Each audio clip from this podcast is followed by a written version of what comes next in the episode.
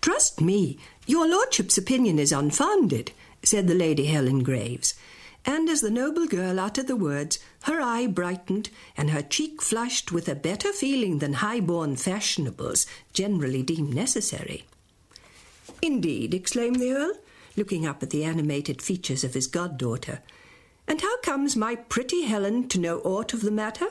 Methinks she has learned more than the mysteries of harp and lute, or the soft tones of the Italian and Spanish tongues. Come, he continued, sit down on this soft ottoman and prove the negative to my assertion. Not a great writer. No, not a great writer. She has her moments. Perhaps what was thought in her own time to be her, her best book uh, Marian or a Young Maid's Fortunes. Uh, the title is, uh, is either off putting or attractive as your, your taste takes you, published in 1840. Uh, Marian is a foundling, uh, and the story unfolds uh, a drama uh, that would more appropriately have found itself on the 18th century sentimental stage of a young girl in a foundling, a foundling sent off to an ugly and dreadful school for young women, but eventually all turns out well in uh, her quest for security, uh, in a tale of uh, mistaken identities, uh, an 18th century romance. A summing up of the tales, really, of Anna Maria Hall, better known, if known by many, as Mrs. Samuel Carter Hall. Born in Dublin in the year of the Act of the Union, raised in Wexford and London, a prolific writer of stories, of plays, and rather more importantly, a book about Ireland. Uh, she was a suffragette before her time. Uh, she was involved in uh, the temperance movement very, very vigorously. And she was interested in that other Victorian uh, int- taste, which was spiritualism. And all of these things, one would have felt, would have allowed us to remember her, but in fact, we don't. Now, the question is, why do we not remember her? And why, and apart from the reason that she simply is a, a bad writer, I think there are more stimulating and interesting reasons. For example? Mrs. Hall was, of course, in what some senses Irish. She had been uh, brought up as a young girl in uh, Wexford, in County Wexford, in the parish of Bannow. She'd left Ireland at a very early age and yet had retained her affection for the country throughout her life. She also had married uh, an Irishman, who, a man who'd been born in Ireland, who'd been, uh, his father had been stationed there with the British Army. And the two of them retained this interest in Ireland uh, for the entire period of their lives together. So uh, she was, in that sense, Irish, and yet she was an Irish writer at a time when it was remarkably difficult to be that when there weren't the kinds of traditions and uh, assumptions about the uh, modes of Irish writing in English that would allow her to write uh, really persuasive works that would, one feels, have lasted her time. The view of Dr. Terence Brown, lecturer in English at Trinity College Dublin, who's been making a study of Mrs. Hall. She left Ireland, as he said, when she was young, and married Samuel Carter Hall, who incidentally had been born in Geneva Barracks in the same year as herself. People in England weren't that interested in Irish writing at all. They would have had the sense that, yes, there might be a, a minor uh, taste for tales of character and of tales of the oddities and quirks of Irish life, but there would be no real way to present serious examinations of uh, the Irish scene to uh, the, an English audience. And so she tended, I think, to meet that taste, producing droll tales, tales of whimsy and character, tales of the oddities and bizarre features that can be found in Ireland, or so uh, the English Victorian reader uh, might have felt. But there are, I think, solid reasons for us to go back and read these tales of Irish life, and then her very stimulating and interesting travel books that she wrote along with her husband uh, later on, particularly in the 1860s. Now, the reasons that I would put forward are as follows. It is often in minor writers that attitudes and assumptions that greater writers transcend are available to us in uh, the 20th century. If we want to go back and find out what were the attitudes and assumptions that were to be, are to be discovered in an Anglo Irish man or woman of that period, the works of Mrs. Hall are very, very revelatory. They show us, I think, that movement in Anglo Irish society between, shall we say, the 1830s and the 1860s, from the values and assumptions of a kind of an 18th century relationship to Ireland to the values and assumptions of a much more Victorian relationship uh, to Ireland. Now, perhaps I should clarify that a little bit. The progressive 18th century Anglo Irish man or woman would have taken the view that the Act of Union had allowed for social progress in the country. But it had allowed for social progress inasmuch as it would permitted certain landlords to improve their holdings, to improve their land, to set themselves up as uh, beneficent landlords. And we have a prime example of that, of course, in the work of Maria Edgeworth and the kind of work that uh, Maria uh, Edgeworth's father had done in Edgeworthstown. It was imp- assumed in this view of the future of Ireland that the future of Ireland was going to depend on the uh, right and just exercise of the landlord's power in the country, and that if that was rightly and justly exercised, things would inevitably ameliorate. Samuel Carter Hall lived in Cork until he was about 21, and then went to London, where he worked as an editor, journalist, and publisher. He married Anna Maria Fielding in 1824. Five years later, her first story, Master Ben, appeared, and this started a flood which included a number of plays. Christopher Fitzsimon, artistic director of the Irish Theatre Company. Mrs. Hall was a successful playwright, but I think an insignificant dramatist. Now, this may seem like a contradiction, for her plays, though they're fairly amusing and often charming, lack any real depth of character. The scrupulous theatre historian Peter Kavanagh doesn't even mention her work in that exceedingly comprehensive work of his, The Irish Theatre, though he dwells momentarily on several other almost forgotten Irish playwrights, like Jephson and Kenney. So he must have considered Mrs. Hall's work as a playwright to be entirely forgettable. Certainly her plays have long ago disappeared from the stage, as well as from the bookshops. Yes, well, her, her books of short stories seem to have disappeared too. But in, in what way do you consider she was successful? Well, I think there are two reasons. There's a general reason, which has a lot to do with passing fashion, and a more particular one due to the, her principal interpreter, the actor who played her leading roles. That was Tyrone Power, wasn't it? That was Tyrone Power. Hmm. Now, I think the first reason was this was the, the fashion. She satisfied a prevalent London taste for rural whimsy. Now, this whimsy was all the more acceptable if tinted in Celtic tones, if you see what I mean. Metropolitan audiences would have taken a condescending kind of pleasure in observing the good natured antics of ignorant rustics, especially if they spoke in outlandish accents. This taste, as, far as Ireland was concerned, had already been catered for in a far from din- disingenuous way by Tommy Moore, Samuel Lover, and at a more serious antiquarian level by collectors like Charlotte Brooke, her relics of Irish poetry came out at the end of the 18th century. She had a sort of tendency to a pattern Mike syndrome, hadn't she? Definitely, yes.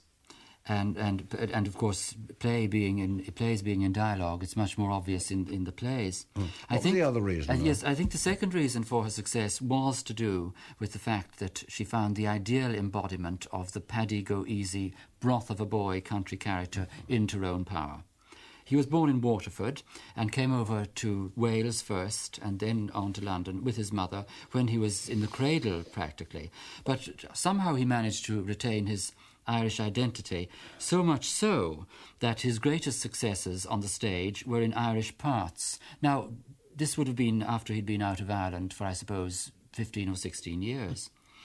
In plays like St. Patrick's Eve, which he wrote himself, Paddy Carey, the boy, boy from Clogheen, another of his own. Makes him a bit Tipperary, doesn't it? In, yes, and there's one called O'Flanagan and the Fairies, if you can imagine that. I should hate to. Well, he wrote those for himself, and Samuel Lover wrote Rory O'More for him in 1837. But one assumes that Tyrone Power read Mrs. Hall's Lights and Shadows of Irish Life immediately on publication in 1838, for he arranged for her to rewrite the first story in the collection, which is called The Groves of Blarney, as a play for production at the Adelphi Theatre in London in the same year. So the combination of the author, author's cosy rusticity and the actor's dashing portrayal of Conor O'Gorman, because I'm sure it was dashing, resulted in instantaneous acclaim for both of them. The Adelphi seemed to carry long runs with power in those days. I've come across it in, in other areas. Now, what else did she write? three or four other plays. There's one called Mabel's Curse, a musical drama in two acts. It was performed at the St James's Theatre in 1837. And there's a burletta in the same year called Saint Pierre or the Refugee. It's sometimes known as the French Refugee. Um, the Charles Reade, uh, who is the only critic of the time whom, whose um, comment I could find on it, said it was received with much favour. But that's all I have to go on. Perhaps he was polite, I don't know. it sounds like it. What about Power now? Well, Power um, was engaged to, to play in one of Mrs. Hall's plays, Born to be Good or The Irishman's Fortune, at the Haymarket, and that was to open on the 12th of April in 1841. He was on tour in America, used to go to America a lot, and was very popular there. He was on tour that spring and was due to leave New York on the steamship President on the 11th of March. Now, he clearly worked what we would call a very tight schedule for he had only left himself four weeks in which to cross the Atlantic, travel from Bristol to London, and rehearse the play. Well, as it turned out, he never appeared in the play, nor indeed in any other, for the president capsized in a hurricane off Cape Cod. He was only 46, and it also happened that he was carrying with him a manuscript copy of another play by Mrs. Hall, entitled, I suppose, provisionally Who's Who. I wouldn't think that was a very catching title. Anyway, that was the provisional title of her play, and it perished with him and went to the bottom of the Atlantic. And evidently, it was the only copy of the play in existence, so it, it never saw the stage. Uh, you came across the Groves of Blarney, I think, in a library. Yes, um, there, there, are a couple of copies in, in London in the British Library, and it has a most convoluted plot. Are you interested to hear the I plot? Am. Yes, well, it's set amongst architectural and topo- topographical landmarks, which, if we know our Mrs. Hall, are of unquestionable authenticity. And the story is that an English farm steward called Francis Russell is brought over to Ireland by an improving landlord, settles at Bees Nest Cottage, Blarney, with his two daughters. Now, the employer dies, and then Mr. Russell himself dies, leaving his daughters nothing but the cottage and a small holding.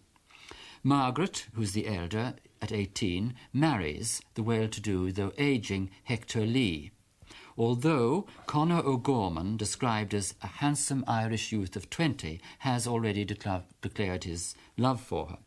Now, Flora, her younger sister, described by one of the characters as wild as a young fawn of Killarney and obstinate as a mule. Well, she joins this menage of sister and elderly husband, to which in due course is added Hector Lee Jr. The elder Mr. Lee shortly dies, and he sees his end approaching. He generously counsels his wife to take another husband and warns her against a scheming person called Ulick O'Sullivan, who it appears had been one of her earlier suitors. And the dying Mr. Lee also tactfully mentions, before he expires, that Conor O'Gorman is a very fine young man. Then follows a long, long subplot, but it all ends happily. It does seem to have gone on forever. Um, I suppose um, if you lift the plot out of it, the bare bones of the plot, it seems seems absolutely um, predictable in the particular style of the time. The play is full of all sorts of quaint rural information. There's, there's um, one scene in which Conor O'Gorman recites to a, the English guest, Peter, the names of all the possible breeds of Irish potato that he can think of and it is very instructive. Yes, And- well, uh, in one of her books uh, on the Irish character, she has a, uh, drawn a pl- plan of how to plant potatoes and how to lay the drain. She's fascinated. She seems to have been obsessed by the spud. and we're introduced in another scene to the mysteries of an Irish wake with Keening and all. And this character, Peter, who arrives from England, uh, her cousin, um, is one in the line of credulous English observers of the Irish scene, beloved of Boucicault and Shaw and Louis D'Alton and others. And what I think is, is extraordinary is that Mrs. Hall should make this character, Peter, visit Ireland in the play, intent on writing a travel book.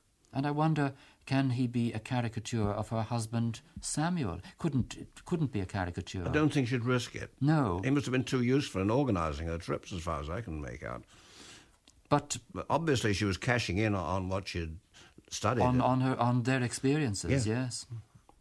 Stories about Ireland, plays about Ireland, and about a great many other topics.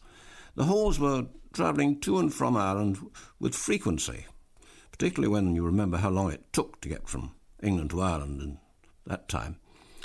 There was a book about South Wales, another about the Thames, and then the big effort Ireland, its scenery, character, etc., etc and the etceteras are those of Mr. and Mrs. Hall. Just before it was published, the Dublin University magazine reported, It is to be neither a guidebook, a tale, a history, or a book of travels, but is nevertheless to contain instruction for the tourist, amusement for the novel reader, information for the student, and novelties for the curious. Michael Gorman, a former editor of Ireland of the Welcomes, and a man who has spent his life in tourism, is among the admirers of the halls. because they have in fact gathered together all the information uh, which you could think of about the Ireland of Mrs. Hall's day. She made five journeys between 1825 and uh, 1849. And she had, of course, been born here. and she had she had been born here. She was uh, she visited Ireland at a time when there was a great deal of discovery going uh, going on. For example, you had a great deal of archaeological work going on. There had been various major works on Irish archaeology published by people like Ledwich and Grose and so on.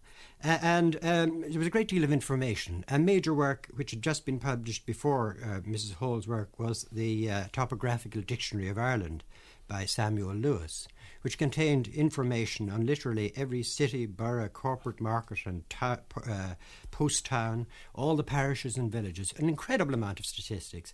And what Mrs. Hall did was basically to gather together all of this vast amount of information and to intermingle it with all sorts of d- details of the, the scenery, what she saw, the people she met. And she gave uh, one i- in the three volume work which she produced the whole texture of the Ireland of the 1840s immediately before the famine. Yes, uh, there was one, I think, in- the first edition. She has a diagram of how to plant potatoes. Well, she literally ha- ha- tells one everything that one could think of uh, uh, as far as Ireland is concerned. She tells one how the a- agriculture was carried on. She tells one about the poorhouses, how they were uh, constructed and their capacity and how they operated. She tells one, for example, how the beggars in one town varied from the beggars in another town. Uh, she commented very, very freely, uh, particularly on the, the Irish character. Uh, and I, I'm very glad to say that she always found something positive and warm and encouraging to say about the Irish. Despite the incredible poverty which she, she found everywhere, she always spoke about, you know, the, the liveliness of the Irish, the wit, the, the charm, and she was terribly, terribly positive.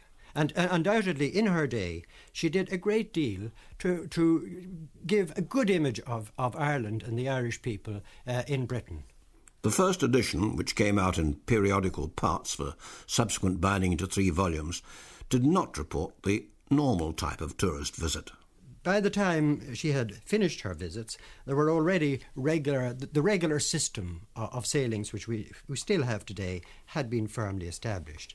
But an even bigger change was the advent, the effect of steam on internal transport in Ireland, because with incredible rapidity, we, there was a, a, a, the whole rail system as we know it today was established and developed.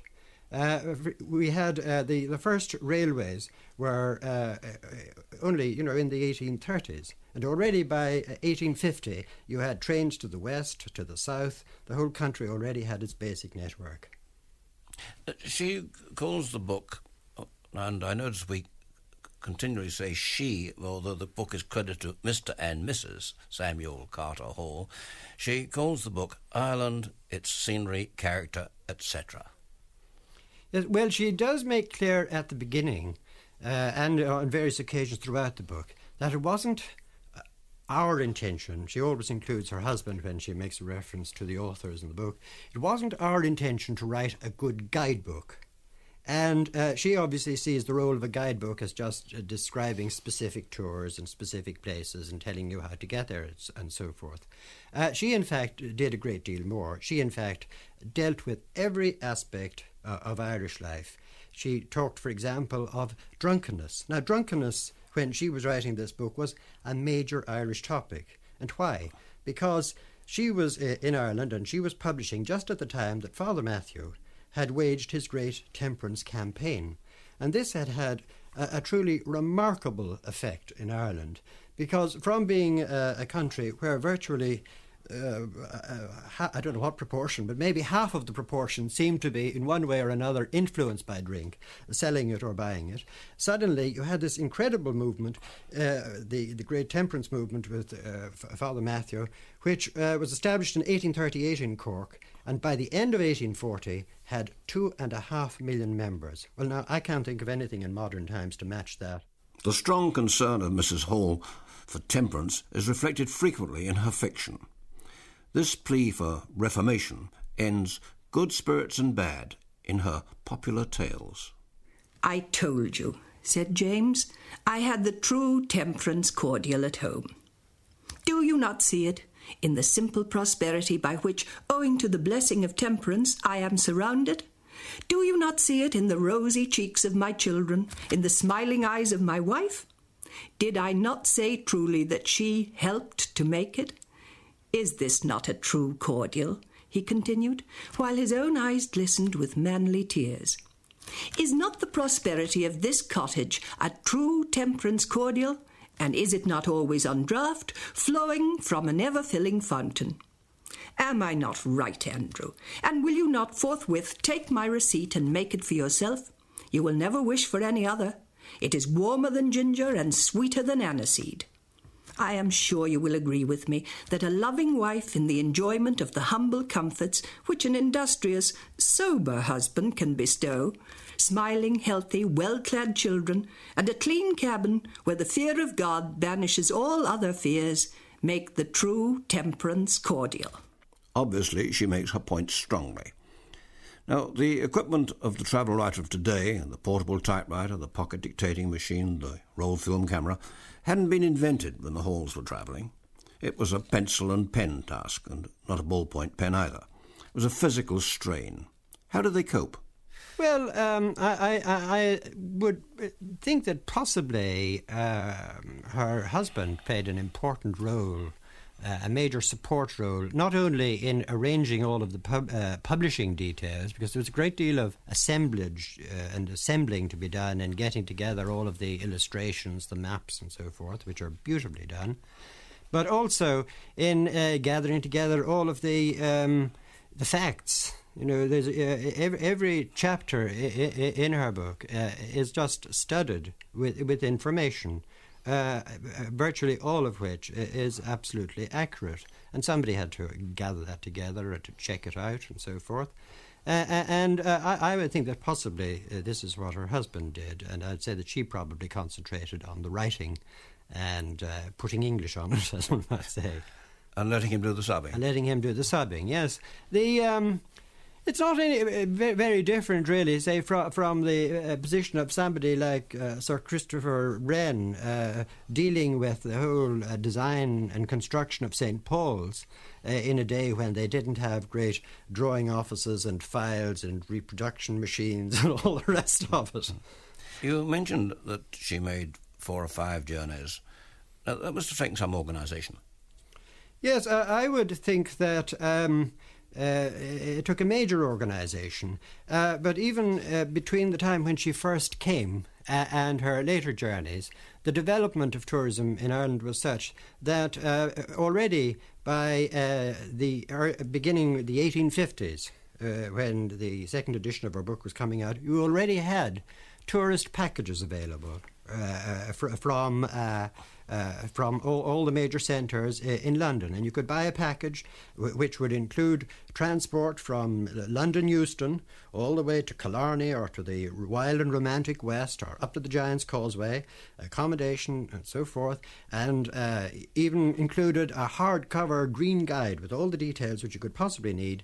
Uh, and you bought that in, London uh, uh, and everything was t- taken care of. I d- I don't think we've really developed as much as sometimes we would seem to think in this area. No, the Discover Ireland package tours were there. No, they certainly were there. And in fact, uh, another interesting aspect of the same point is that the, uh, the same places were uh, already the highlights of, of, an Irish visit. Um, it, the, the uh, visit to Glendalough, the visit to Glengarriff, the uh, visit to Killarney, uh, the visit to Connemara, the Giant's Causeway all of these were all highly developed tourist centres by the 1840s. Uh, what about her hotel situation? Because um, Young complained bitterly about hotels. Well, she was rather uh, uh, critical uh, uh, of hotels. Um, of course, there, were, there weren't anything like the number of hotels then uh, that we have now, just as there wasn't, I suppose, the volume of tourism then. But one of the things she, she, she did uh, find uh, off putting was the attitude of what we nowadays would call hotel management and what she called innkeepers and landladies in the more simple terms of those days. And she, she referred to, the, to a tendency in Ireland for them to be above their work to the disadvantage of their business, and she referred to the difficulty of encountering them whenever you had a problem, and that many establishments seemed to be running themselves rather than to uh, have somebody running them. Uh, she also, uh, in dealing with drunkenness, uh, uh, made some references uh, to the staff in hotels, and she, she said that in the days of her earlier visits, it was very unusual to find a, an Irish waiter in a dining room who wasn't totally under the influence of drink and she was particularly pleased with the impact of, of Father Mathew, uh, and as a, because as a result of his work, she, according to her, this totally disappeared by, as a result of his campaign. And she was also pretty critical of guides. Uh, yes, indeed. Uh, and I think uh, rightly so, because the sort of guide which one had in those days in places like uh, Glendalough, uh, they were people who lived on their wits. Uh, they they uh, would tell uh, a, visitor any sort of story uh, in order to hold their attention and hope, hopefully to get a few pence uh, at the end of the day. And the, the tourist arriving at Glendalough or at Glengarriff or in Connemara, anywhere like that, in those days would be immediately met by a great group of what nowadays we would think of as ragamuffins, and these were the guides who offered their services.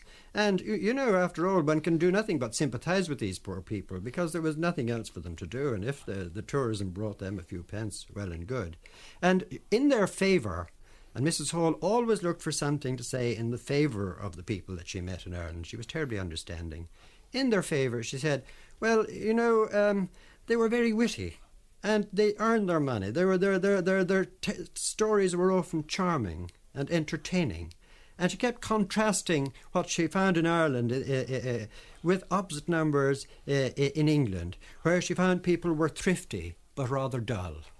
One of the guides that uh, Mrs. Holt particularly liked was one she met down in Glendalough called Mr. George Winder. And he uh, won his way into their affections with his boast that he could coin legends enough overnight to entertain the quality all day. One of Mr. Hall's contributions to the opus was most probably the commissioning of the pictures, mostly excellent steel engravings. And that, unfortunately, is one of the reasons why copies of the books have disappeared in recent times. They've been bought and gutted of their pictures for framing and individual sale. Coverage of the country by Mrs. Hall and her husband, in both pictures and prose, was meticulous. In one of her volumes of tales of Irish life and character, she describes a journey to Bannow. And moving through the Irish landscape, she sees lots of reason, regions where things aren't so good, where there's still lots of beggars about, where clearly the peasantry are not well treated. But then we arrive at the blessed parish of Bannow, where she says, we had entered upon our last mile, where we, we were in the charm district, where the benefits arising from resident landlords and the advantages of education and cleanliness are too evident for it to be a moment in question. She's arrived at the place where the landlord is exercising his power uh, rightly. And another example, she, in Sketches of Irish Character, a third edition uh, published in 1842, uh, she announces uh, the parish of Bannow on the sea coast of counties Wexford it is certain, however, that this district of County Wexford is superior to any other part of the south of Ireland. Its landlord is not an absentee. He is surrounded by an attached and prosperous tenantry. The land is naturally rich, and facilities for improving it are many. Clearly, this is that 18th century aspiration uh, for beneficent landlordism. So when one comes to read her travel books, what is so striking about them is her sense of pleasure in the period after the famine. Which she doesn't mention, or very only in passing. Only in passing. There are moments where she admits that it has taken place. Uh, on Achill, for example, she's out uh, with her husband and she recognizes that there were terrible events that had taken place there, including uh, the pro- provision of soup for large numbers of people, provided they will uh, convert to, to, the Protestant religion. And as she had hoped for such a conversion in Ireland, but even she had to admit that such conversions were possibly not uh, of the, ki- uh, the best kind. It comes up several times, uh, particularly on education. She, yes in, indeed, it, it, it, does. She, she has this sense of uh, the need for uh, a kind of secular Protestant kind of educational systems to be established. But her sense in those travel books is a feeling, despite what has happened in, in the famine, that things have improved. She constantly makes this point that social improvement is the product not anymore of right landlordism or beneficent landlordism, but of the it's the fruit of uh, the industrialism and uh, rational scientific approach uh, to the social order that can be identified as being the progressive aspect of Victorianism. He rather bows the knee to um, Prince Albert. I think, the dedication of the Killarney. Uh, yes, book. indeed. I mean, uh, the whole thing is uh, v- Victorian, and one has to admit that uh, Ireland was Victorian, uh, because when one looks at the book and one sees the end of the, of the book, uh, the advertisements of the Irish hotels of the day, the Royal Victoria Hotel of Cork, recently rebuilt with its 150 bedrooms, announces to the world that it's been patronised by the royal families of England, France, Prussia, and the, by the Grand Duke and Duchess of Saxe, Coburg and Gotha, His Royal Highness Prince Philip, the Princesses Amelia and Clotilda, the Duke of Nemours, etc., etc., as well as by the nobility and the gentry of Ireland. uh, Ireland was Victorian in the period, and she's deeply impressed by the social progress that this represents, the viaducts that are getting built, the fact that the railways are beginning to spread about the countryside. She's fascinated by the Bianconi car and the systems of that. She's interested that the mails are now uh, getting through and she is at pains to assure her English readers that if, as tourists, and this was the period of the beginning of tourism, that if they come to Ireland as tourists, they can expect just the same comforts and appurtenances that they might expect had they chosen uh, to go uh, to Vienna or to to Germany. Uh, the, the, the, Ireland is decent now. It's progressive. It's Victorian. The Halls were never the people to waste good material and appreciating the growing interest in Killarney, they wrote a rather more touristy book, which they called A Week in Killarney. Uh, they cheated a bit on this one, with long pieces about places on the way, but eventually they summed up the town. The town of Killarney is distant about a mile from the northeast shore of the lower lake. It is a poor town, and although surrounded by resident gentry, has a worn and withered look. Its public buildings have a wretchedly dilapidated aspect, and its church seems rapidly falling to decay.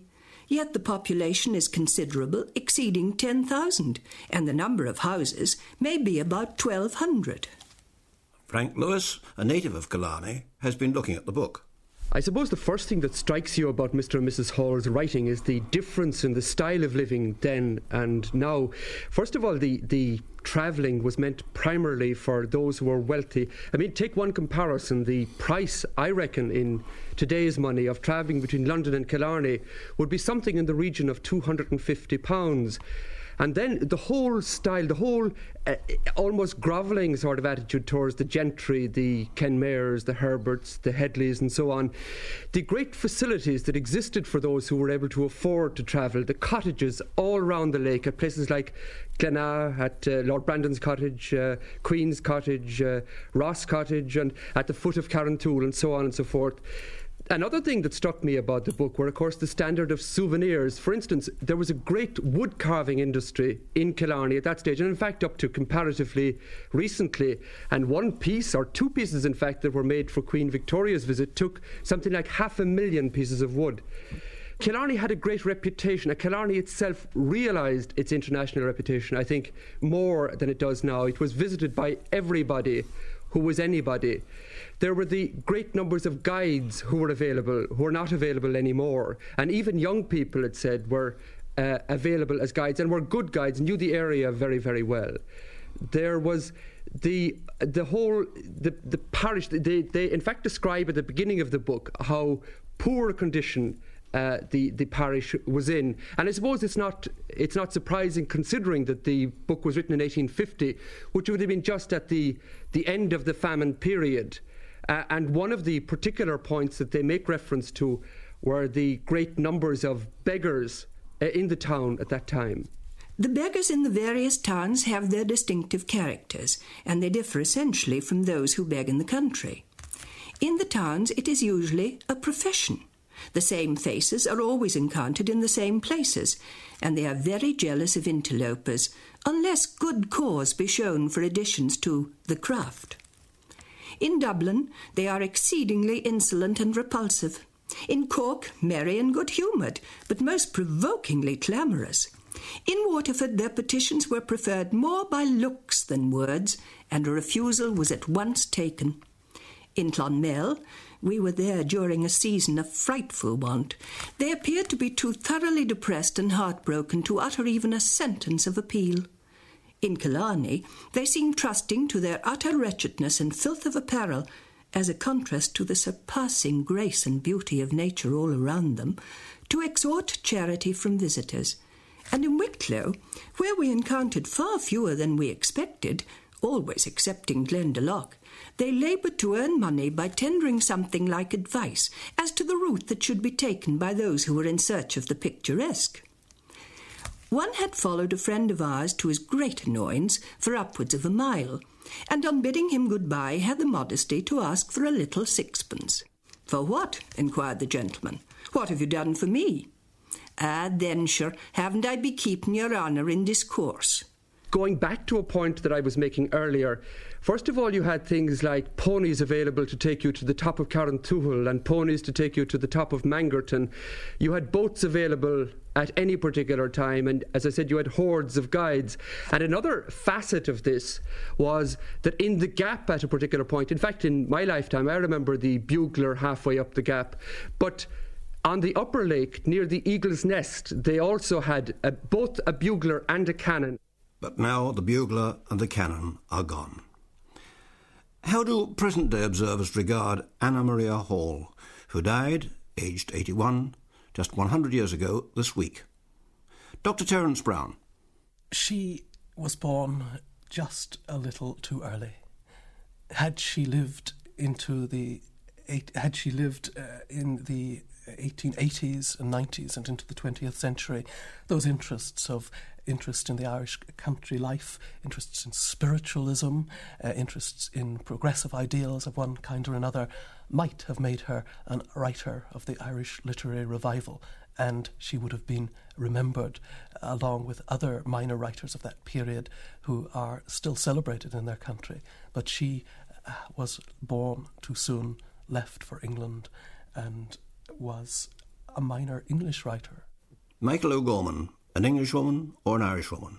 When she was writing, it, it was uh, uh, rather difficult to make that differentiation because in writing her book, what she's trying to do is to create an understanding uh, of Ireland uh, in uh, England. And uh, she sees the, the most important thing which has happened to Ireland as the union. And she is trying to, to make that union between uh, Britain and Ireland into a reality by producing the necessary understanding. And this is what her book is really devoted to creating understanding of Ireland. She was very much a woman of the Union. Very much a woman of the Union.